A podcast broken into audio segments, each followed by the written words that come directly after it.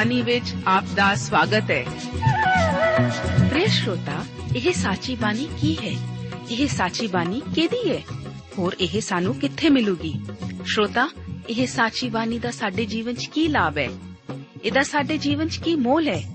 ਇਹ ਸਾਰੇ ਪ੍ਰਸ਼ਨਾਂ ਦਾ ਉੱਤਰ ਸਾਨੂੰ ਇੱਕੋ ਹੀ ਜਗ੍ਹਾ 'ਚ ਲੱਭ ਸਕਦਾ ਹੈ। ਹੋਰ ਉਹ ਹੈ ਜੀਵਿਤ ਵਚਨ ਧਰਮ ਸ਼ਾਸਤਰ ਬਾਈਬਲ।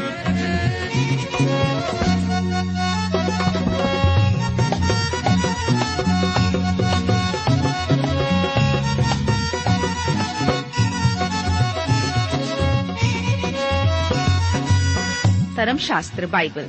ਉਹੀ ਜੀਵਿਤ ਵਚਨ ਦਾ ਅਸੀਂ ਇਸ ਕਾਰਜਕ੍ਰਮ ਵਿੱਚ ਅਧਿਐਨ ਕਰਾਂਗੇ।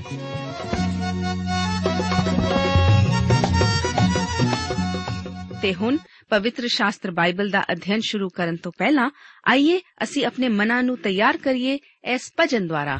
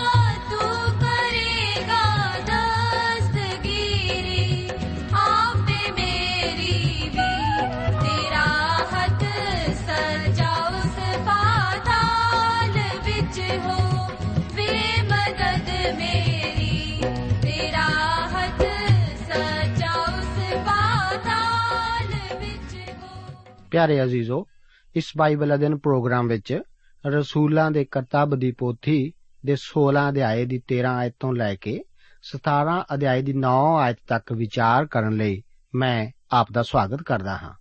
ਮੈਨੂੰ ਆਸ ਹੈ ਕਿ ਆਪ ਇਸ ਪ੍ਰੋਗਰਾਮ ਦੁਆਰਾ ਪਰਮੇਸ਼ਵਰ ਦੀ ਬਾਣੀ ਨੂੰ ਸੁਣਦੇ ਹੋਏ ਲਗਾਤਾਰ ਆਤਮਿਕ ਉન્નਤੀ ਪਾਉਂਦੇ ਜਾਂਦੇ ਹੋ।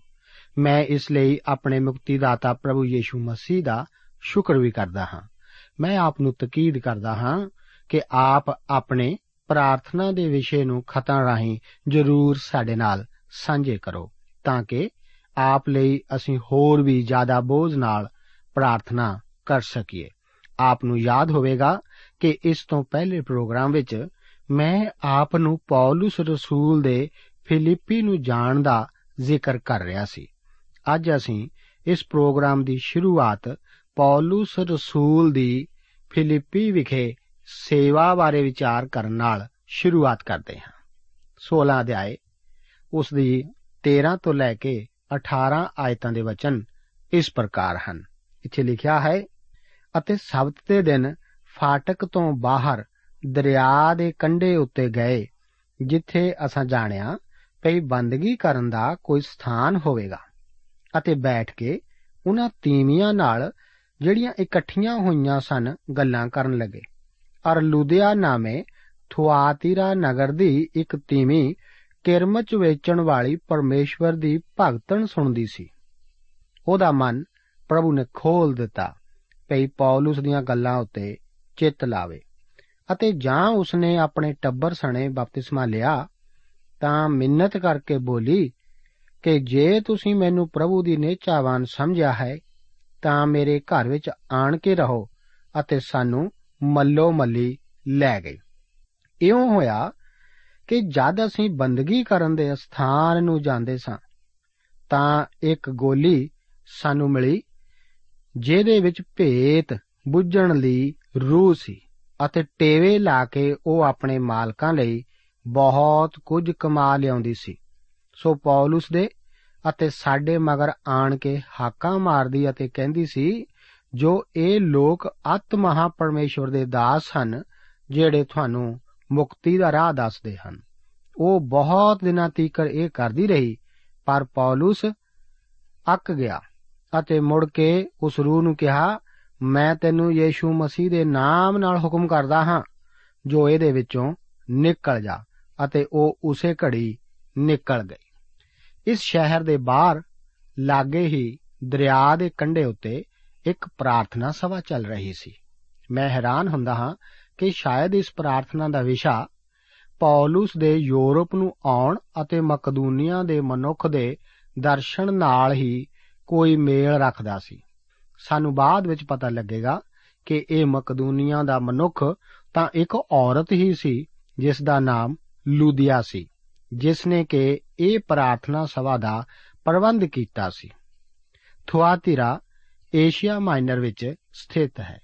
ਇਹ ਉਹ ਸਥਾਨ ਹੈ ਜਿੱਥੇ ਕਿ ਸੱਤ ਕਲੀਸਿਆਵਾਂ ਵਿੱਚੋਂ ਇੱਕ ਕਲੀਸਿਆ ਸਥਿਤ ਹੈ, ਜਿਨ੍ਹਾਂ ਨੇ ਕਿ ਪ੍ਰਕਾਸ਼ ਦੀ ਪੋਥੀ ਦੇ ਦੂਸਰੇ ਅਧਿਆਇ ਵਿੱਚ ਪ੍ਰਭੂ ਯੀਸ਼ੂ ਜੀ ਪਾਸੋਂ ਵਚਨਾਂ ਨੂੰ ਗ੍ਰਹਿਣ ਕੀਤਾ ਸੀ।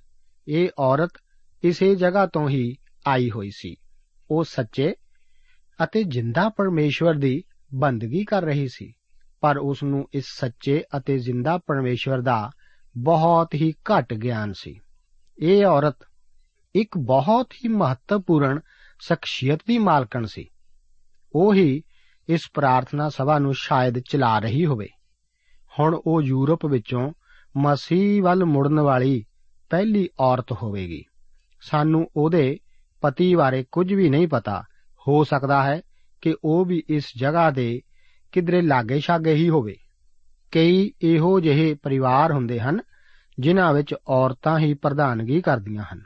ਸ਼ਾਇਦ ਲੂਦੀਆ ਦੇ ਘਰਾਣੇ ਵਿੱਚ ਵੀ ਕੁਝ ਅਜਿਹਾ ਹੀ ਸੀ। ਪਰਮੇਸ਼ਵਰ ਦਾ ਧੰਨਵਾਦ ਹੋਵੇ ਕਿ ਉਹ ਇਹੋ ਜਿਹੀ ਔਰਤ ਸੀ, ਕਿਉਂਕਿ ਉਸ ਦੀ ਗਵਾਹੀ ਦੁਆਰਾ ਉਸ ਦਾ ਸਾਰਾ ਘਰਾਣਾ ਪਰਮੇਸ਼ਵਰ ਵੱਲ ਮੁੜਿਆ ਸੀ। ਹੁਣ ਅਸੀਂ ਦੇਖਦੇ ਹਾਂ ਕਿ ਪੌਲਸ ਰਸੂਲ ਅਤੇ ਉਸ ਦੀ ਸਾਰੀ ਟੋਲੀ ਲੁਧੀਆ ਦੇ ਘਰ ਹੀ ਰੁਕ ਕੇ ਰਹਿ ਰਹੇ ਸਨ। ਇਸ ਤਰ੍ਹਾਂ ਜਾਪਦਾ ਹੈ ਕਿ ਇਹਨਾਂ ਸਭਨਾਂ ਦੀ ਸਾਂਭ ਸੰਭਾਲ ਕਰਨ ਲਈ ਲੁਦੀਆ ਕੋਲ ਉਸ ਦੇ ਘਰ ਵਿੱਚ ਕਾਫੀ ਥਾਂ ਸੀ। ਪਰ ਇਸ ਦੇ ਨਾਲ ਨਾਲ ਅਸੀਂ ਦੇਖਦੇ ਹਾਂ ਕਿ ਇੱਕ ਗੋਲੀ ਸੀ, ਜਿਸ ਵਿੱਚ ਕਿਸੇ ਭੇਤ ਦੇ ਬੁੱਝਣ ਦੀ ਰੂਹ ਸੀ। ਇਹ ਕੋਈ ਮਹਿਜ਼ ਫੋਕਾ ਬਹਿਮ ਹੀ ਨਹੀਂ ਸੀ। ਸਾਡੇ ਅੱਜ ਦੇ ਜ਼ਮਾਨੇ ਵਿੱਚ ਵੀ ਅਸੀਂ ਭੂਤਾਂ ਦੇ ਚਿੰਬੜਨ ਬਾਰੇ ਬਹੁਤ ਕੁਝ ਅਕਸਰ ਸੁਣਦੇ ਰਹਿੰਦੇ ਹਾਂ। ਇਹ ਤਾਂ ਇੱਕ ਅਸਲੀਅਤ ਹੀ ਹੈ। ਪੌਲਸ ਦੇ ਜ਼ਮਾਨੇ ਵਿੱਚ ਵੀ ਇਸ ਲੜਕੀ ਨੂੰ ਭੂਤ ਚਿੰਬੜਿਆ ਹੋਇਆ ਸੀ। ਉਹ ਇੱਕ ਗੋਲੀ ਸੀ ਅਤੇ ਉਸ ਦੇ ਮਾਲਕ ਉਸ ਨੂੰ ਇੱਕ ਵੱਡਾ ਮੁਨਾਫਾ ਕਮਾਉਣ ਨੂੰ ਵਰਤਦੇ ਸਨ। ਇਸ ਤਰ੍ਹਾਂ ਦੇ ਗਿਰੋਹ ਉਹਨਾਂ ਦਿਨਾਂ ਵਿੱਚ ਮੌਜੂਦ ਸਨ। ਅੰਤ ਨੂੰ ਅਸੀਂ ਦੇਖਦੇ ਹਾਂ ਕਿ ਪੌਲਸ ਨੇ ਪ੍ਰਭੂ ਯੀਸ਼ੂ ਮਸੀਹ ਦੇ ਨਾਮ ਵਿੱਚ ਉਸ ਭੂਤ ਨੂੰ ਕੱਢ ਦਿੱਤਾ ਸੀ। ਇਸ ਨਾਲ ਇਸ ਗੋਲੀ ਦੇ ਮਾਲਕਾਂ ਦਾ ਪੈਸਾ ਕਮਾਉਣ ਦਾ ਧੰਦਾ ਠੱਪ ਹੋ ਗਿਆ ਸੀ। ਆਪ ਨੂੰ ਪਤਾ ਹੀ ਹੈ ਕਿ ਜਦੋਂ ਵੀ ਕਿਸੇ ਦੀ ਜੇਬ ਦਾ ਨੁਕਸਾਨ ਹੁੰਦਾ ਹੋਵੇ, ਤਾਂ ਉਹ ਚੁੱਪ ਕਰਕੇ ਆਰਾਮ ਨਾਲ ਨਹੀਂ ਬੈਠ ਸਕਦਾ। ਉਹ ਜ਼ਰੂਰ ਇੱਧਰ-ਉੱਧਰ ਭਜਣਾ ਸ਼ੁਰੂ ਕਰਦਾ ਹੈ। ਇਸੇ ਕਰਕੇ ਹੁਣ ਇਹ ਮਨੁੱਖ ਵੀ ਪੌਲਸ ਅਤੇ ਉਸ ਦੀ ਸੰਗੀ ਟੋਲੀ ਦੇ ਵਿਰੁੱਧ ਹੋ ਗਏ ਸਨ। ਅੱਗੇ 19 ਤੋਂ ਲੈ ਕੇ 34 ਆਇਤਾਂ ਦੇ ਵਚਨ ਇਸ ਪ੍ਰਕਾਰ ਹਨ। ਪਰ ਜਾਂ ਉਹਦੇ ਮਾਲਕਾਂ ਨੇ ਵੇਖਿਆ ਜੋ ਸਾਡੀ ਕਮਾਈ ਦੀ ਆਸ ਜਾਂਦੀ ਰਹੀ, ਤਾਂ ਪੌਲਸ ਅਤੇ ਸੀਲਾਸ ਨੂੰ ਫੜ ਕੇ ਬਾਜ਼ਾਰ ਵਿੱਚ ਹਾਕਮਾਂ ਦੇ ਕੋਲ ਖਿੱਚ ਕੇ ਲੈ ਗਏ ਅਤੇ ਉਹਨਾਂ ਨੇ ਸਰਦਾਰਾਂ ਦੇ ਅੱਗੇ ਜਾ ਕੇ ਕਿਹਾ, ਭਈ ਇਹ ਮਨੁੱਖ ਜਿਹੜੇ ਯਹੂਦੀ ਹਨ, ਸਾਡੇ ਸ਼ਹਿਰ ਨੂੰ ਬਹੁਤ ਜਿੱਚ ਕਰਦੇ ਹਨ। ਅਤੇ ਸਾਨੂੰ ਅਜਿਹੀਆਂ ਰੀਤਾਂ ਦੱਸਦੇ ਹਨ ਕਿ ਜਿਨ੍ਹਾਂ ਦਾ ਮੰਨਣਾ ਅਤੇ ਪੂਰਾ ਕਰਨਾ ਸਾਨੂੰ ਜੋ ਰੋਮੀ ਹਾਂ ਯੋਗ ਨਹੀਂ। ਤਦ ਲੋਕ ਮਿਲ ਕੇ ਉਹਨਾਂ ਦੇ ਵਿਰੁੱਧ ਉੱਠੇ ਅਤੇ ਸਰਦਾਰਾਂ ਨੇ ਉਹਨਾਂ ਦੇ ਦਿਵਾਲੇ ਦੇ ਲੀੜੇ ਪਾੜ ਕੇ ਬੈਂਤ ਮਾਰਨ ਦਾ ਹੁਕਮ ਕੀਤਾ। ਉਹਨਾਂ ਨੂੰ ਮਾਰ ਕੇ ਕੈਦ ਕਰ ਦਿੱਤਾ ਅਤੇ ਕੈਦਖਾਨੇ ਦੇ ਦਰੋਗੇ ਨੂੰ ਹੁਕਮ ਦਿੱਤਾ, ਭਈ ਵੱਡੀ ਚੌਕਸੀ ਨਾਲ ਉਹਨਾਂ ਦੀ ਖਬਰਦਾਰੀ ਕਰ। ਉਸਨੇ ਅਜਿਹਾ ਹੁਕਮ ਪਾ ਕੇ ਉਹਨਾਂ ਨੂੰ ਅੰਦਰਲੇ ਕੈਦਖਾਨੇ ਵਿੱਚ ਸੁੱਟਿਆ ਅਤੇ ਉਹਨਾਂ ਦੇ ਪੈਰੀਂ ਕਾਠ ਠੋਕ ਦਿੱਤਾ। ਔਰ ਅੱਧੀ ਕੁ ਰਾਤ ਨੂੰ ਪੌਲਸ ਅਤੇ ਸੀਲਾਸ ਪ੍ਰਾਰਥਨਾ ਕਰਦੇ ਅਤੇ ਪਰਮੇਸ਼ਵਰ ਦਾ ਭਜਨ ਗਾਉਂਦੇ ਸਨ ਔਰ ਕੈਦੀ ਉਹਨਾਂ ਦੀ ਸੁਣਦੇ ਸਨ। ਤਾਂ ਅਚਾਨਕ ਇੱਕ ਐਡਾ ਭੁਚਾਲ ਆਇਆ ਜੋ ਕੈਦਖਾਨੇ ਦੀਆਂ ਨੀਹਾਂ ਹਿੱਲ ਗਈਆਂ ਔਰ ਝਟ ਸਾਰੇ ਬੂਹੇ ਖੁੱਲ ਗਏ ਅਤੇ ਸਭਨਾਂ ਦੀਆਂ ਬੇੜੀਆਂ ਖੁੱਲ ਗਈਆਂ। ਕੈਦਖਾਨੇ ਦਾ ਦਰੋਗਾ ਜਾਗ ਉੱਠਿਆ ਅਤੇ ਜਾਂ ਕੈਦਖਾਨੇ ਦੇ ਬੂਹੇ ਖੁੱਲੇ ਵੇਖੇ ਤਾਂ ਇਹ ਸਮਝ ਕੇ ਭਈ ਕੈਦੀ ਭੱਜ ਗਏ ਹੋਣੇ ਹਨ। ਤਲਵਾਰ ਧੁਈ ਅਤੇ ਆਪ ਨੂੰ ਮਾਰਨ ਲੱਗਾ, ਪਰ ਪੌਲਸ ਨੇ ਉੱਚੀ ਆਵਾਜ਼ ਨਾਲ ਪੁਕਾਰ ਕੇ ਆਖਿਆ, ਜੋ ਆਪ ਨੂੰ ਕੁਝ ਨੁਕਸਾਨ ਨਾ ਪਹੁੰਚਾ, ਕਿਉਂ ਜੋ ਅਸੀਂ ਸਭ ਇੱਥੇ ਹੀ ਹਾਂ? ਤਦ ਉਹ ਦੀਵੇ ਮੰਗਾ ਕੇ ਅੰਦਰ ਨੂੰ ਦੌੜਿਆ ਅਤੇ ਕੰਬਦਾ ਕੰਬਦਾ ਪੌਲਸ ਅਤੇ ਸੀਲਾਸ ਦੇ ਅੱਗੇ ਡਿੱਗ ਪਿਆ ਅਤੇ ਉਹਨਾਂ ਨੂੰ ਬਾਹਰ ਲਿਆ ਕੇ ਕਿਹਾ हे ਮਹਾਪੁਰਖੋ, ਮੈਂ ਕੀ ਕਰਾਂ ਜਿਸ ਤੋਂ ਬਚਾਇਆ ਜਾਵਾਂ? ਉਹਨਾਂ ਆਖਿਆ, ਪ੍ਰਭੂ ਯੀਸ਼ੂ, ਤੇ ਨੇਚਾ ਕਰ, ਤਾਂ ਤੂੰ ਅਤੇ ਤੇਰਾ ਘਰਾਣਾ ਬਚਾਏ ਜਾਓਗੇ। ਤਾਂ ਉਹਨਾਂ ਉਸ ਨੂੰ ਅਤੇ ਉਹਨਾਂ ਸਭਨਾਂ ਨੂੰ ਜਿਹੜੇ ਉਸ ਦੇ ਘਰ ਵਿੱਚ ਸਨ, ਪ੍ਰਭੂ ਦਾ ਵਚਨ ਸੁਣਾਇਆ ਅਤੇ ਰਾਤ ਦੀ ਉਸੇ ਘੜੀ ਉਸ ਨੇ ਉਹਨਾਂ ਨੂੰ ਲੈ ਕੇ ਉਹਨਾਂ ਦੇ ਜ਼ਖਮ ਧੋਤੇ ਔਰ ਉਸ ਨੇ ਔਰ ਉਸ ਦੇ ਸਾਰੇ ਘਰਦਿਆਂ ਨੇ ਉਸੇ ਵੇਲੇ ਬਪਤਿਸਮਾ ਲਿਆ ਅਤੇ ਉਹਨਾਂ ਨੂੰ ਘਰ ਵਿੱਚ ਲਿਆ ਕੇ ਉਹਨਾਂ ਦੇ ਅੱਗੇ ਭੋਜਨ ਪਰੋਸਿਆ ਅਤੇ ਉਸ ਨੇ ਪਰਮੇਸ਼ਵਰ ਦੀ ਪ੍ਰਤੀਤ ਕਰਕੇ ਆਪਣੇ ਸਾਰੇ ਟੱਬਰ ਸਣੇ ਵੱਡੀ ਖੁਸ਼ੀ ਮਨਾਈ। ਯਾਦ ਕਰੋ ਕਿ ਫਿਲਿੱਪੀ ਇੱਕ ਰੋਮੀ ਕਲੋਨੀ ਸੀ ਅਤੇ ਲੋਕੀ ਉੱਥੇ ਰੋਮੀ ਬੁੱਤ ਪ੍ਰਸਤੀ ਵਿੱਚ ਲੱਗੇ ਹੋਏ ਸਨ। ਪੌਲਸ ਅਤੇ ਉਸਦੇ ਸਾਥੀਆਂ ਉੱਤੇ ਇਹ ਦੋਸ਼ ਲਗਾਇਆ ਗਿਆ ਸੀ ਕਿ ਉਹ ਸਭ ਕੁਝ ਉਲਟਾ ਪੁਲਟਾ ਕਰਨ ਦੀ ਕੋਸ਼ਿਸ਼ ਕਰ ਰਹੇ ਸਨ। ਪਰ ਸੱਚਮੁੱਚ ਅਸਲੀ ਮੁੱਦਾ ਤਾਂ ਇਹ ਸੀ ਕਿ ਇਸ ਗੋਲੀ ਦੇ ਮਾਲਕਾਂ ਦੀ ਕਮਾਈ ਦਾ ਧੰਦਾ ਠੱਪ ਹੋ ਗਿਆ ਸੀ। ਤਦ ਲੋਕ ਮਿਲ ਕੇ ਉਹਨਾਂ ਦੇ ਵਿਰੁੱਧ ਉੱਠੇ ਅਤੇ ਸਰਦਾਰਾਂ ਨੇ ਉਹਨਾਂ ਦੇ ਦੁਆਲੇ ਦੇ ਲੀੜੇ ਪਾੜ ਸੁੱਟੇ ਅਤੇ ਬੈਂਤਾਂ ਮਾਰਨ ਦਾ ਹੁਕਮ ਕੀਤਾ ਸੀ। ਇਸ ਤਰ੍ਹਾਂ ਦਾ ਸਲੂਕ ਪੌਲਸ ਤੇ ਉਸ ਦੀ ਟੋਲੀ ਨਾਲ ਕਰਨ ਤੋਂ ਬਾਅਦ ਉਹਨਾਂ ਨੂੰ ਕੈਦਖਾਨੇ ਵਿੱਚ ਬੰਦ ਕਰ ਦਿੱਤਾ ਗਿਆ ਸੀ। ਇਹ ਕਿੰਨੀ ਅਨੋਖੀ ਗੱਲ ਹੈ ਕਿ ਇਹ ਮਨੁੱਖ ਇਸ ਤਰ੍ਹਾਂ ਦੀ ਤਰਸਯੋਗ ਸਥਿਤੀ ਵਿੱਚ ਹੁੰਦੇ ਹੋਏ ਵੀ ਪਰਮੇਸ਼ਵਰ ਦੀ ਉਸਤਤ ਦੇ ਭਜਨ ਗਾ ਰਹੇ ਸਨ। ਇਸ ਵਿੱਚ ਕੋਈ ਹੈਰਾਨੀ ਵਾਲੀ ਗੱਲ ਨਹੀਂ ਕਿ ਕੈਦਖਾਨੇ ਦੇ ਬੂਹੇ ਖੁੱਲ ਗਏ ਸਨ। ਆਓ ਇਸ ਫਿਲਿੱਪੀ ਦਰੋਗੇ ਬਾਰੇ ਜ਼ਰਾ ਵਿਚਾਰ ਕਰੀਏ। ਉਹ ਇਹਨਾਂ ਕੈਦੀਆਂ ਲਈ ਜ਼ਿੰਮੇਵਾਰ ਅਤੇ ਜਵਾਬਦੇਹ ਸੀ। ਉਸ ਨੇ ਬੂਹਿਆਂ ਨੂੰ ਖੋਲੇ ਅਤੇ ਸਾਰੇ ਕੈਦੀਆਂ ਦੀਆਂ ਬੇੜੀਆਂ ਨੂੰ ਵੀ ਖੁੱਲੀਆਂ ਦੇਖ ਕੇ ਸੁਭਾਵਿਕ ਤੌਰ ਤੇ ਇਹੀ ਸੋਚਿਆ ਹੋਵੇਗਾ ਕਿ ਕੈਦੀ ਭੱਜ ਗਏ ਹੋਣਗੇ। ਹੁਣ ਉਹਨਾਂ ਦੇ ਭੱਜ ਨਿਕਲਣ ਲਈ ਉਸੇ ਨੂੰ ਦੋਸ਼ੀ ਠਹਿਰਾਇਆ ਜਾਵੇਗਾ ਅਤੇ ਉਸ ਨੂੰ ਆਪਣੀ ਜ਼ਿੰਦਗੀ ਤੋਂ ਹੱਥ ਧੋਣੇ ਪੈਣਗੇ। ਇਸ ਤਰ੍ਹਾਂ ਹੁਣ ਉਹ ਘਬਰਾ ਕੇ ਆਪਣੀ ਖੁਦ ਦੀ ਤਲਵਾਰ ਉਸਨੇ ਧੂਈ ਅਤੇ ਆਪਣੇ ਆਪ ਨੂੰ ਖੁਦ ਹੀ ਮਾਰਨ ਲਈ ਤਿਆਰ ਖੜਾ ਹੈ। ਜਦੋਂ ਕੋਈ ਵੀ ਵਿਅਕਤੀ ਇਹੋ ਜਿਹੀ ਸਥਿਤੀ ਵਿੱਚ ਹੋਵੇ, ਤਦ ਉਸ ਨੂੰ ਸੁਦੀਪਕ ਕਾਲ ਦਾ ਵਿਚਾਰ ਆਉਂਦਾ ਹੈ। ਇਸ ਵਿਅਕਤੀ ਦੇ ਵਿਚਾਰ ਵਿੱਚ ਵੀ ਠੀਕ ਇਹੋ ਹੀ ਗੱਲ ਆਈ ਸੀ। ਜਿਵੇਂ ਕਿ ਉਸ ਦੁਆਰਾ ਪੌਲਸ ਨੂੰ ਕੀਤੇ ਸਵਾਲ ਤੋਂ ਪਤਾ ਚੱਲਦਾ ਹੈ। ਉਸ ਨੇ ਸਦਾ ਕਾਲ ਵੱਲ ਝਾਕਿਆ। ਹੁਣ ਉਹ ਜਾਣ ਗਿਆ ਸੀ ਕਿ ਉਹ ਤਾਂ ਇੱਕ ਗੁਆਚਿਆ ਹੋਇਆ ਮਨੁੱਖ ਹੈ। ਕੋਈ ਮਨੁੱਖ ਕਿਵੇਂ ਬਚਾਇਆ ਜਾ ਸਕਦਾ ਹੈ? ਪ੍ਰਭੂ ਯੀਸ਼ੂ ਮਸੀਹ ਉੱਤੇ ਵਿਸ਼ਵਾਸ ਕਰਨ ਦੁਆਰਾ ਕੀ ਉਹ ਕਿਸੇ ਹੋਰ ਵਾਸਤੇ ਵਿਸ਼ਵਾਸ ਕਰ ਸਕਦਾ ਸੀ? ਬਿਲਕੁਲ ਨਹੀਂ। ਪ੍ਰਭੂ ਯੀਸ਼ੂ ਮਸੀਹ ਉੱਤੇ ਵਿਸ਼ਵਾਸ ਕਰੋ ਅਤੇ ਆਪ ਬਚਾਓਗੇ। ਜੇਕਰ ਆਪ ਦਾ ਘਰਾਣਾ ਵਿਸ਼ਵਾਸ ਕਰੇ, ਤਾਂ ਉਹ ਵੀ ਬਚਾਇਆ ਜਾਵੇਗਾ। ਇਸ ਵਚਨ ਦਾ ਅਰਥ ਇੱਥੇ ਇਹੀ ਹੈ। ਕਿੰਨਾ ਫ਼ਰਕ ਹੈ ਹੁਣ ਇੱਥੇ? ਇਸੇ ਮਨੁੱਖ ਨੇ ਪੌਲਸ ਅਤੇ ਉਸਦੇ ਸਾਥੀਆਂ ਨੂੰ ਬੈਂਤ ਮਾਰੇ ਸਨ। ਹੁਣ ਉਹੀ ਮਨੁੱਖ ਖੁਦ ਉਹਨਾਂ ਦੇ ਜ਼ਖਮਾਂ ਨੂੰ ਧੋਂਦਾ ਹੈ। ਉਹ ਹੁਣ ਸੱਚਮੁੱਚ ਇੱਕ ਬਦਲਿਆ ਹੋਇਆ ਮਨੁੱਖ ਸੀ। ਇਹ ਸਭ ਕੁਝ ਇੱਕ ਹੀ ਰਾਤ ਵਿੱਚ ਵਾਪਰਿਆ ਸੀ। ਪਹਿਲਾਂ ਉਹਨਾਂ ਨੂੰ ਕੈਦਖਾਨੇ ਵਿੱਚ ਬੰਦ ਕੀਤਾ ਗਿਆ ਸੀ। ਫਿਰ ਪਰਮੇਸ਼ਵਰ ਦੇ ਪ੍ਰਤੱਖ ਹੱਥ ਦੁਆਰਾ ਉਹਨਾਂ ਨੂੰ ਛੁਡਾਇਆ ਗਿਆ ਸੀ। ਅਤੇ ਹੁਣ ਅੰਤ ਵਿੱਚ ਅਸੀਂ ਦੇਖਦੇ ਹਾਂ ਕਿ ਇਹਨਾਂ ਨਵੇਂ ਵਿਸ਼ਵਾਸੀਆਂ ਦੇ ਘਰ ਵਿੱਚ ਉਹਨਾਂ ਦੀ ਸਾਰੀ ਆਓ ਭਗਤ ਕੀਤੀ ਜਾਂਦੀ ਹੈ। ਕਿਹੋ ਜਿਹੀ ਅਜੀਬ ਤਸਵੀਰ ਹੈ ਇਹ। ਅੱਗੇ 16 ਅਧਿਆਏ ਉਸ ਦੀਆਂ 35 ਤੋਂ ਲੈ ਕੇ 40 ਆਇਤਾਂ ਦੇ ਵਚਨ ਇਸ ਪ੍ਰਕਾਰ ਹਨ। ਜਾਂ ਦਿਨ ਚੜਿਆ ਤਾਂ ਸਰਦਾਰਾਂ ਨੇ ਪਿਆਦਿਆਂ ਦੇ ਰਾਹੀਂ ਕਹਾ ਭੇਜਿਆ, ਭਈ ਉਹਨਾਂ ਮਨੁੱਖਾਂ ਨੂੰ ਛੱਡ ਦਿਓ। ਤਦ ਦਰੋਗੇ ਨੇ ਪੌਲਸ ਨੂੰ ਇਸ ਗੱਲ ਦੀ ਖਬਰ ਦਿੱਤੀ ਜੋ ਸਰਦਾਰਾਂ ਨੇ ਤੁਹਾਨੂੰ ਛੱਡਣ ਲਈ ਕਹਾ ਭੇਜਿਆ ਹੈ, ਸੋ ਹੁਣ ਨਿਕਲ ਕੇ ਸੁਖ ਸਾਂਦ ਨਾਲ ਚਲੇ ਜਾਓ। ਪਰ ਪੌਲਸ ਨੇ ਉਹਨਾਂ ਨੂੰ ਆਖਿਆ ਕਿ ਉਹਨਾਂ ਨੇ ਤਾਂ ਸਾਨੂੰ ਜੋ ਰੋਮੀ ਹਾਂ, ਦੋਸ਼ ਸਾਬਤ ਕੀਤਿਆਂ ਬਿਨਾ ਸਭਨਾਂ ਦੇ ਸਾਹਮਣੇ ਬੈਂਤ ਮਾਰ ਕੇ ਕੈਦ ਕੀਤਾ। ਅਤੇ ਇਹ ਕਦੀ ਨਹੀਂ ਹੋਣਾ, ਸਗੋਂ ਉਹ ਆਪੇ ਆਣ ਕੇ ਸਾਨੂੰ ਬਾਹਰ ਲੈ ਚੱਲਣ। ਤਦ ਪਿਆਦਿਆਂ ਨੇ ਇਹ ਗੱਲਾਂ ਸਰਦਾਰਾਂ ਨੂੰ ਜਾ ਸੁਣਾਈਆਂ। ਅਤੇ ਜਾਂ ਉਹਨਾਂ ਸੁਣਿਆ ਜੋ ਇਹ ਰੋਮੀ ਹਨ, ਤਾਂ ਡਰ ਗਏ ਅਤੇ ਆਣ ਕੇ ਉਹਨਾਂ ਨੂੰ ਮਨਾਇਆ ਅਤੇ ਬਾਹਰ ਲਿਆ ਕੇ ਅਰਦਾਸ ਕੀਤੀ, ਜੋ ਸ਼ਹਿਰੋਂ ਚਲੇ ਜਾਓ। ਤਦ ਉਹ ਕੈਦੋਂ ਛੁੱਟ ਕੇ ਲੁਧਿਆ ਦੇ ਗਏ ਔਰ ਭਾਈਆਂ ਨੂੰ ਵੇਖ ਕੇ ਉਹਨਾਂ ਨੂੰ ਤਸੱਲੀ ਦਿੱਤੀ ਅਤੇ ਤੁਰ ਪਏ। ਹੁਣ ਇਹਨਾਂ ਮਨੁੱਖਾਂ ਨੂੰ ਪਤਾ ਲੱਗਦਾ ਹੈ ਕਿ ਜੋ ਕੁਝ ਵੀ ਉਹਨਾਂ ਨੇ ਕੀਤਾ ਹੈ, ਇਹ ਸਭ ਗੈਰ ਕਾਨੂੰਨੀ ਸੀ। ਹੁਣ ਉਹ ਹੁਕਮ ਦਿੰਦੇ ਹਨ ਕਿ ਇਹਨਾਂ ਕੈਦੀਆਂ ਨੂੰ ਕੈਦ ਵਿੱਚੋਂ ਛੱਡਿਆ ਜਾਵੇ ਅਤੇ ਸ਼ਹਿਰੋਂ ਬਾਹਰ ਕੱਢਿਆ ਜਾਵੇ, ਪਰ ਪੌਲਸ ਇਸ ਤੇ ਇਤਰਾਜ਼ ਕਰਦਾ ਹੈ। ਉਹ ਆਖਦਾ ਹੈ ਕਿ ਅਜਿਹੀ ਸਥਿਤੀ ਵਿੱਚ ਉਹ ਉੱਥੋਂ ਨਹੀਂ ਜਾਵੇਗਾ।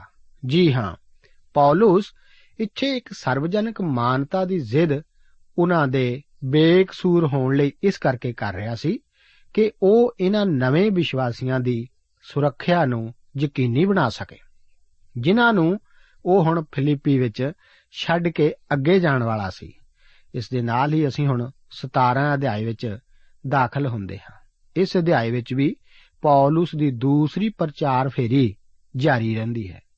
16 ਅਧਿਆਇ ਵਿੱਚ ਅਸੀਂ ਪੌਲਸ ਨੂੰ ਯੂਰਪ ਵਿੱਚ ਦਾਖਲ ਹੁੰਦੇ ਵੇਖਿਆ ਸੀ, ਜੋ ਕਿ ਇੱਕ ਯਾਦ ਰੱਖਣ ਵਾਲਾ ਮਹੱਤਵਪੂਰਨ ਕ੍ਰਾਂਤੀਕਾਰੀ ਅਤੇ ਇਤਿਹਾਸਕ ਦਾਖਲਾ ਹੀ ਸੀ। ਇਸ ਦੁਆਰਾ ਕਈ ਲੋਕਾਂ ਤੱਕ ਖੁਸ਼ਖਬਰੀ ਪਹੁੰਚੀ ਸੀ, ਜੋ ਕਿ ਸਾਡੇ ਵਾਂਗ ਹੀ ਕੋਈ ਭੱਦਰ ਪੁਰਸ਼ ਨਹੀਂ ਸਨ। ਅਸਲ ਵਿੱਚ ਪਰਮੇਸ਼ਵਰ ਇਸ ਸੰਸਾਰ ਦੀਆਂ ਨਿਰਬਲ ਚੀਜ਼ਾਂ ਨੂੰ ਹੀ ਚੁਣਦਾ ਹੈ, ਤਾਂ ਕਿ ਉਹ ਸੰਸਾਰ ਨੂੰ ਦਿਖਾ ਸਕੇ ਕਿ ਇਹ ਉਹਦੀ ਆਪਣੀ ਮਹਾਨ ਕਿਰਪਾ ਕਰਕੇ ਹੀ ਹੈ, ਨਾ ਕਿ ਕਿਸੇ ਸਾਡੀ ਯੋਗਤਾ ਕਰਕੇ। ਪਰਮੇਸ਼ਵਰ ਦਾ ਧੰਨਵਾਦ ਹੈ ਕਿ ਉਸ ਨੇ ਯੂਰਪ ਵਿੱਚ ਵੀ ਖੁਸ਼ਖਬਰੀ ਭੇਜੀ। ਪਹਿਲਾਂ ਪਹਿਲਾਂ ਅਸੀਂ ਦੇਖਿਆ ਕਿ ਪੌਲਸ ਨਾਲ ਬਹੁਤ ਭੈੜਾ ਸਲੂਕ ਹੋਇਆ, ਪਰ ਇਸ ਛੋਟੇ ਕਸਬੇ ਵਿੱਚ ਇੱਕ ਕਲੀਸਿਆ ਵੀ ਹੋਂਦ ਵਿੱਚ ਜ਼ਰੂਰ ਆਈ। ਪੌਲਸ ਦੁਆਰਾ ਇਸ ਕਲੀਸਿਆ ਨੂੰ ਲਿਖੀ ਪੱਤਰੀ ਤੋਂ ਸਾਨੂੰ ਪਤਾ ਲੱਗਦਾ ਹੈ ਕਿ ਪੌਲਸ ਹੋਰ ਦੂਸਰੀਆਂ ਵਿਸ਼ਵਾਸੀ ਟੋਲੀਆਂ ਨਾਲੋਂ ਇਸ ਕਲੀਸਿਆ ਦੀ ਜ਼ਿਆਦਾ ਨਜ਼ਦੀਕੀ ਵਿੱਚ ਸੀ। ਆਪਣੀ ਪ੍ਰਚਾਰ ਯਾਤਰਾ ਨੂੰ ਜਾਰੀ ਰੱਖਦਾ ਹੋਇਆ ਪੌਲਸ ਹੁਣ ਥਸਲੋਨੀਕੇ ਅਤੇ ਬਿਰੀਆ ਨੂੰ ਜਾਂਦਾ ਹੈ। ਆਖਰ ਵਿੱਚ ਉਹ ਦੱਖਣ ਵੱਲ ਅਥੇਨੇ ਵਿਖੇ ਪਹੁੰਚ ਜਾਂਦਾ ਹੈ। ਪ੍ਰਚਾਰ ਦੇ ਕੰਮ ਦੇ ਲਿਹਾਜ਼ ਨਾਲ ਥਸਲੋਨੀਕੇ ਉਸ ਦਾ ਅਗਲਾ ਮਹੱਤਵਪੂਰਨ ਪੜਾਅ ਹੋਵੇਗਾ। ਰਸੂਲਾਂ ਦੇ ਕਰਤੱਵ ਦੀ ਪੋਥੀ, ਉਸ ਦਾ 17 ਅਧਿਆਏ ਅਤੇ ਇਸ ਦੀਆਂ 1 ਤੋਂ ਲੈ ਕੇ 9 ਆਇਤਾਂ ਦੇ ਵਚਨ ਇਸ ਪ੍ਰਕਾਰ ਹਨ। ਤੇ ਲਿਖਿਆ ਹੈ, ਫਿਰ ਉਹ ਅੰਫੇਪੁਲਿਸ ਅਤੇ ਅਪੋਲੋਨੀਆ ਦੇ ਵਿੱਚੋਂ ਦੀ ਲੰਘ ਕੇ ਥਸਲੋਨੀਕੇ ਨੂੰ ਆਏ, ਜਿੱਥੇ ਯਹੂਦੀਆਂ ਦੀ ਇੱਕ ਸਮਾਜ ਸੀ। ਅਤੇ ਪੌਲਸ ਆਪਣੇ ਦਸਤੂਰ ਅਨੁਸਾਰ ਉਹਨਾਂ ਦੇ ਕੋਲ ਅੰਦਰ ਗਿਆ ਔਰ ਤਿੰਨਾਂ ਸਬਤਾਂ ਦੇ ਦਿਨਾਂ ਤੀਕ ਲਿਖਤਾਂ ਵਿੱਚੋਂ ਉਹਨਾਂ ਨੂੰ ਵਚਨ ਸੁਣਾਉਂਦਾ ਰਿਹਾ ਅਤੇ ਅਰਥ ਖੋਲ ਕੇ ਉਹਨੇ ਬਿਆਨ ਕੀਤਾ, ਭਈ ਮਸੀਹ ਦਾ ਦੁੱਖ ਭੋਗਣਾ ਅਤੇ ਮੁਰਦਿਆਂ ਵਿੱਚੋਂ ਜੀ ਉੱਠਣਾ ਜ਼ਰੂਰੀ ਸੀ। ਅਤੇ ਇਹ ਯੀਸੂ, ਜਿਹਦੀ ਮੈਂ ਤੁਹਾਨੂੰ ਖਬਰ ਦਿੰਦਾ ਹਾਂ, ਉਹ ਮਸੀਹ ਹੈ। ਸੋ ਉਹਨਾਂ ਵਿੱਚੋਂ ਕਿੰਨਿਆਂ ਨੇ ਮੰਨ ਲਿਆ ਅਤੇ ਪੌਲਸ ਔਰ ਸੀਲਾਸ ਦੇ ਨਾਲ ਰਲ ਗਏ ਔਰ ਇਸੇ ਤਰ੍ਹਾਂ ਭਗਤ ਜੁਨਾਨੀਆਂ ਵਿੱਚੋਂ ਬਾਹਲੇ ਲੋਕ ਅਤੇ ਬਹੁਤ ਸਾਰੀਆਂ ਸਰਦਾਰਨੀਆਂ ਵੀ। ਪਰ ਯਹੂਦੀਆਂ ਨੇ ਖੁਣਸ ਕਰਕੇ ਬਾਜ਼ਾਰ ਦੇ ਲੁੱਚਿਆਂ ਲੰਡਿਆਂ ਵਿੱਚੋਂ ਕਈ ਪੁਰਖਾਂ ਨੂੰ ਆਪਣੇ ਸੰਗ ਰਲਾ ਲਿਆ ਅਤੇ ਭੀੜ ਲਾ ਕੇ ਨਗਰ ਵਿੱਚ ਰੌਲਾ ਪਾ ਦਿੱਤਾ ਤੇ ਜਾਸੂਨ ਦੇ ਘਰ ਉਤੇ ਹੱਲਾ ਕਰਕੇ ਉਹਨਾਂ ਨੂੰ ਲੋਕਾਂ ਦੇ ਕੋਲ ਬਾਹਰ ਲਿਆਉਣਾ ਚਾਹੁੰਦੇ ਸਨ। ਪਰ ਜਾਂ ਉਹ ਨਾ ਲੱਭੇ, ਤਾਂ ਜਾਸੂਨ ਅਤੇ ਕਈ ਭਾਈਆਂ ਨੂੰ ਨਗਰ ਦੇ ਸਰਦਾਰਾਂ ਅੱਗੇ ਇਉਂ ਡੰਡ ਪਾਉਂਦੇ ਖਿੱਚ ਲਿਆਏ ਭਈ ਇਹ ਲੋਕ ਜਿਨ੍ਹਾਂ ਜਗਤ ਨੂੰ ਉਲਟਾ ਦਿੱਤਾ ਹੈ, ਇੱਥੇ ਵੀ ਆਏ ਹਨ। ਜਾਸੂਨ ਨੇ ਉਹਨਾਂ ਨੂੰ ਉਤਾਰਿਆ ਹੈ। ਅਤੇ ਇਹ ਸਭ ਕੈਸਰ ਦੇ ਹੁਕਮਾਂ ਦੇ ਵਿਰੁੱਧ ਕਹਿੰਦੇ ਸਨ ਕਿ ਪਾਦਸ਼ਾਹ ਤਾਂ ਹੋਰ ਹੈ ਅਰਥਾਤ ਯੀਸੂ। ਸੋ ਉਹਨਾਂ ਨੇ ਲੋਕਾਂ ਨੂੰ ਅਤੇ ਨਗਰ ਦੇ ਸਰਦਾਰਾਂ ਨੂੰ ਇਹ ਗੱਲਾਂ ਸੁਣਾ ਕੇ ਘਬਰਾ ਦਿੱਤਾ। ਤਾਂ ਉਹਨਾਂ ਨੇ ਜਾਸੂਨ ਔਰ ਦੂਸਰਿਆਂ ਤੋਂ ਮੁਚਲਕਾ ਲੈ ਕੇ ਉਹਨਾਂ ਨੂੰ ਛੱਡ ਦਿੱਤਾ। ਇਹਨਾਂ ਵਚਨਾਂ ਵਿੱਚ ਪੌਲਸ ਦੁਆਰਾ ਥਸਲੋਨੀਕੇ ਵਿਖੇ ਕੀਤੀ ਸੇਵਾ ਦਾ ਜ਼ਿਕਰ ਹੈ। ਜਿਸ ਤਰ੍ਹਾਂ ਅਸੀਂ ਪਹਿਲਾਂ ਵੀ ਦੇਖ ਚੁੱਕੇ ਹਾਂ ਕਿ ਪੌਲਸ ਹਮੇਸ਼ਾ ਯਹੂਦੀ ਸਮਾਜਾਂ ਨੂੰ ਹੀ ਹਰ ਸ਼ਹਿਰ ਵਿੱਚ ਆਪਣੀ ਸੇਵਾ ਸ਼ੁਰੂ ਕਰਨ ਵੇਲੇ ਜਾਂਦਾ ਸੀ। ਇਸ ਦੁਆਰਾ ਕੁਝ ਭਗਤ ਯਹੂਦੀ ਉਸ ਸ਼ਹਿਰ ਵਿੱਚੋਂ ਉਸ ਨੂੰ ਮਿਲਦੇ ਅਤੇ ਕੁਝ ਯਹੂਦੀ ਵਿਸ਼ਵਾਸ ਵੀ ਕਰ ਲੈਂਦੇ। ਪਰ ਸਾਰੇ ਨਹੀਂ, ਕੁਝ ਹੀ ਵਿਸ਼ਵਾਸ ਕਰਦੇ। ਜ਼ਿਆਦਾ ਕਰਕੇ ਇਨਕਾਰ ਕਰਦੇ ਸਨ, ਜਿਸ ਕਰਕੇ ਉਹ ਗੈਰ ਕੌਮਾਂ ਵਿੱਚ ਚਲੇ ਜਾਂਦਾ। ਫਿਰ ਕੁਝ ਯੂਨਾਨੀਆਂ ਨੇ ਵਿਸ਼ਵਾਸ ਕੀਤਾ ਇਸ ਤਰ੍ਹਾਂ ਹੀ ਇੱਕ ਕਲੀਸਿਆ ਸਥਾਪਿਤ ਹੁੰਦੀ, ਇੱਕ ਸਥਾਨਕ ਕਲੀਸਿਆ, ਜਿਸ ਵਿੱਚ ਯਹੂਦੀ ਅਤੇ ਯੂਨਾਨੀ ਇਕੱਠੇ ਹੁੰਦੇ ਸਨ। ਐਂਫੀਪੋਲਿਸ ਨੂੰ ਨੌ ਰਾਹ ਵੀ ਕਿਹਾ ਜਾਂਦਾ ਹੈ। ਇਹ ਉਸ ਸੜਕ ਉੱਤੇ ਸਥਿਤ ਹੈ, ਜਿਸ ਉੱਤੇ ਰੋਮੀ ਫੌਜ ਦੀ ਆਵਾਜਾਈ ਅਕਸਰ ਰਹਿੰਦੀ ਸੀ। ਵਪਾਰੀ ਵੀ ਇਸੇ ਰਾਹੇ ਸਫ਼ਰ ਕਰਦੇ ਸਨ, ਪਰ ਹੁਣ ਕੁਝ ਪ੍ਰਚਾਰਕ ਇਸ ਥਸਲੋਨੀਕੇ ਨੂੰ ਜਾਣ ਵਾਲੀ ਸੜਕ ਉੱਤੇ ਆ ਠਹਿਕਦੇ ਹਨ। ਇਸੇ ਸੜਕ ਉੱਤੇ ਅਪੋਲੋਨੀਆ, ਇੱਕ ਹੋਰ ਸ਼ਹਿਰ ਸੀ ਥਾਸਲੋਨੀਕੇ ਇੱਕ ਬੰਦਰਗਾਹ ਸੀ, ਜਿੱਥੋਂ ਤਿੰਨ ਦਰਿਆ ਸਮੁੰਦਰ ਵਿੱਚ ਆ ਮਿਲਦੇ ਸਨ। ਪੌਲਸ ਦੇ ਜ਼ਮਾਨੇ ਵਿੱਚ ਇਹ ਇੱਕ ਰੋਮੀ ਬਸਤੀ ਸੀ। ਤਿੰਨ ਹਫ਼ਤੇ ਪੌਲਸ ਇੱਥੇ ਰਿਹਾ। ਇਸੇ ਦੌਰਾਨ ਜੋ ਪ੍ਰਚਾਰ ਪੌਲਸ ਨੇ ਕੀਤਾ ਸੀ, ਕੁਝ ਲੋਕਾਂ ਨੇ ਯੀਸ਼ੂ ਮਸੀਹ ਉੱਤੇ ਵਿਸ਼ਵਾਸ ਕੀਤਾ ਸੀ ਅਤੇ ਇਸ ਕਲੀਸਿਆ ਹੋਂਦ ਵਿੱਚ ਆ ਗਈ, ਜਿਸ ਨੂੰ ਪੌਲਸ ਨੇ ਸਿਖਾਇਆ। ਕਲੀਸਿਆ ਦੇ ਉਠਾਏ ਜਾਣ ਅਤੇ ਹੋਰ ਮਹਾਨ ਸਿਧਾਂਤਾਂ ਬਾਰੇ ਵੀ ਪੌਲਸ ਨੇ ਸਿਖਾਇਆ ਸੀ। ਉਹ ਆਪਣੀ ਸਿੱਖਿਆ ਪੁਰਾਣੇ ਨੇਮ ਤੋਂ ਸ਼ੁਰੂ ਕਰਕੇ ਮਸੀਹ ਦੀ ਮੌਤ ਅਤੇ ਦੁਬਾਰਾ ਜੀ ਉੱਠਣ ਦਾ ਜ਼ਿਕਰ ਕਰਦਾ ਹੈ। ਰਸੂਲਾਂ ਦੇ ਕਰਤੱਵ ਦੀ ਪੋਥੀ ਵਿੱਚ ਪੌਲਸ ਜਾਂ ਪਾਤਰਸ ਦਾ ਕੋਈ ਵੀ ਸੰਦੇਸ਼ ਮਸੀਹ ਦੇ ਦੁਬਾਰਾ ਜੀ ਉੱਠਣ ਦਾ ਜ਼ਿਕਰ ਕੀਤੇ ਬਗੈਰ ਨਹੀਂ ਹੈ। ਅੱਜ ਮਸੀਹ ਦੇ ਦੁਬਾਰਾ ਜੀ ਉੱਠਣ ਨੂੰ ਅਕਸਰ ਪ੍ਰਚਾਰ ਵਿੱਚ ਜ਼ਿਆਦਾ ਜ਼ਿਕਰ ਨਹੀਂ ਕੀਤਾ ਜਾਂਦਾ। ਪਰ ਦੋਸਤ, ਸਾਡਾ ਮਸੀਹ ਅੱਜ ਵੀ ਜ਼ਿੰਦਾ ਪ੍ਰਭੂ ਹੈ। ਉਹ ਠੀਕ ਇਸ ਸਮੇਂ ਪਰਮੇਸ਼ਵਰ ਦੇ ਸੱਜੇ ਹੱਥ ਵਿਰਾਜਮਾਨ ਹੈ। ਇਹ ਬਹੁਤ ਹੀ ਮਹੱਤਵਪੂਰਨ ਹੈ ਕਿ ਇਹ ਆਪ ਲਈ ਕੋਈ ਮਾਇਨੇ ਨਹੀਂ ਰੱਖਦਾ ਕਿ ਮਸੀਹ ਮੋਇਆ ਅਤੇ ਜੀ ਵੀ ਉਠਿਆ।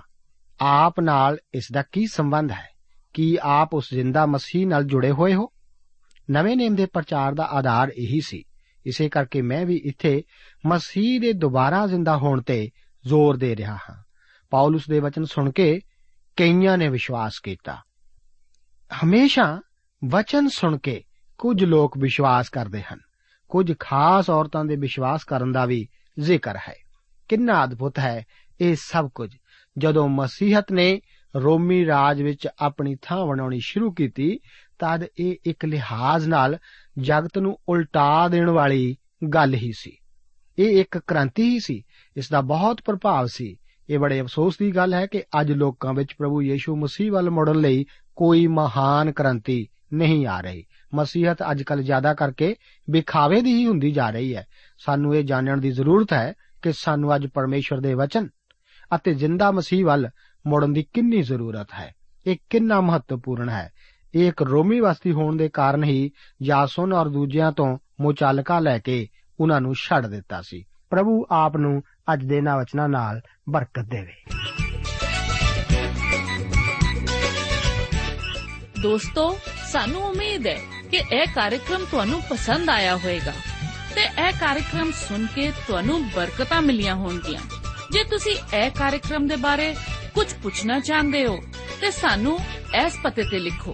ਪ੍ਰੋਗਰਾਮ ਸੱਚੀ ਬਾਣੀ, post box number 1715 sector 36 Chandigarh 160036 ਪਤਾ ਇੱਕ ਵਾਰ ਫੇਰ ਸੁਣ ਲਓ ਪ੍ਰੋਗਰਾਮ ਸੱਚੀ ਬਾਣੀ post box number 1715 sector 36 Chandigarh 160036 ਸਾਡਾ ਈਮੇਲ ਪਤਾ ਹੈ punjabi ttb at twr.in ਪਤਾ ਇੱਕ ਵਾਰ ਫੇਰ ਸੁਣ ਲਓ। punjabi ttb at twr.in ਹੁਣ ਸਾਡੇ ਪ੍ਰੋਗਰਾਮ ਦਾ ਸਮੇਂ ਸਮਾਪਤ ਹੁੰਦਾ ਹੈ। ਉਮੀਦ ਹੈ ਅਗਲੇ ਪ੍ਰੋਗਰਾਮ ਵਿੱਚ ਤੁਹਾਡੇ ਨਾਲ ਫੇਰ ਪੇਂਟ ਹੋਏਗੀ। ਰੱਬ ਤੁਹਾਨੂੰ ਬਰਕਤ ਦੇ।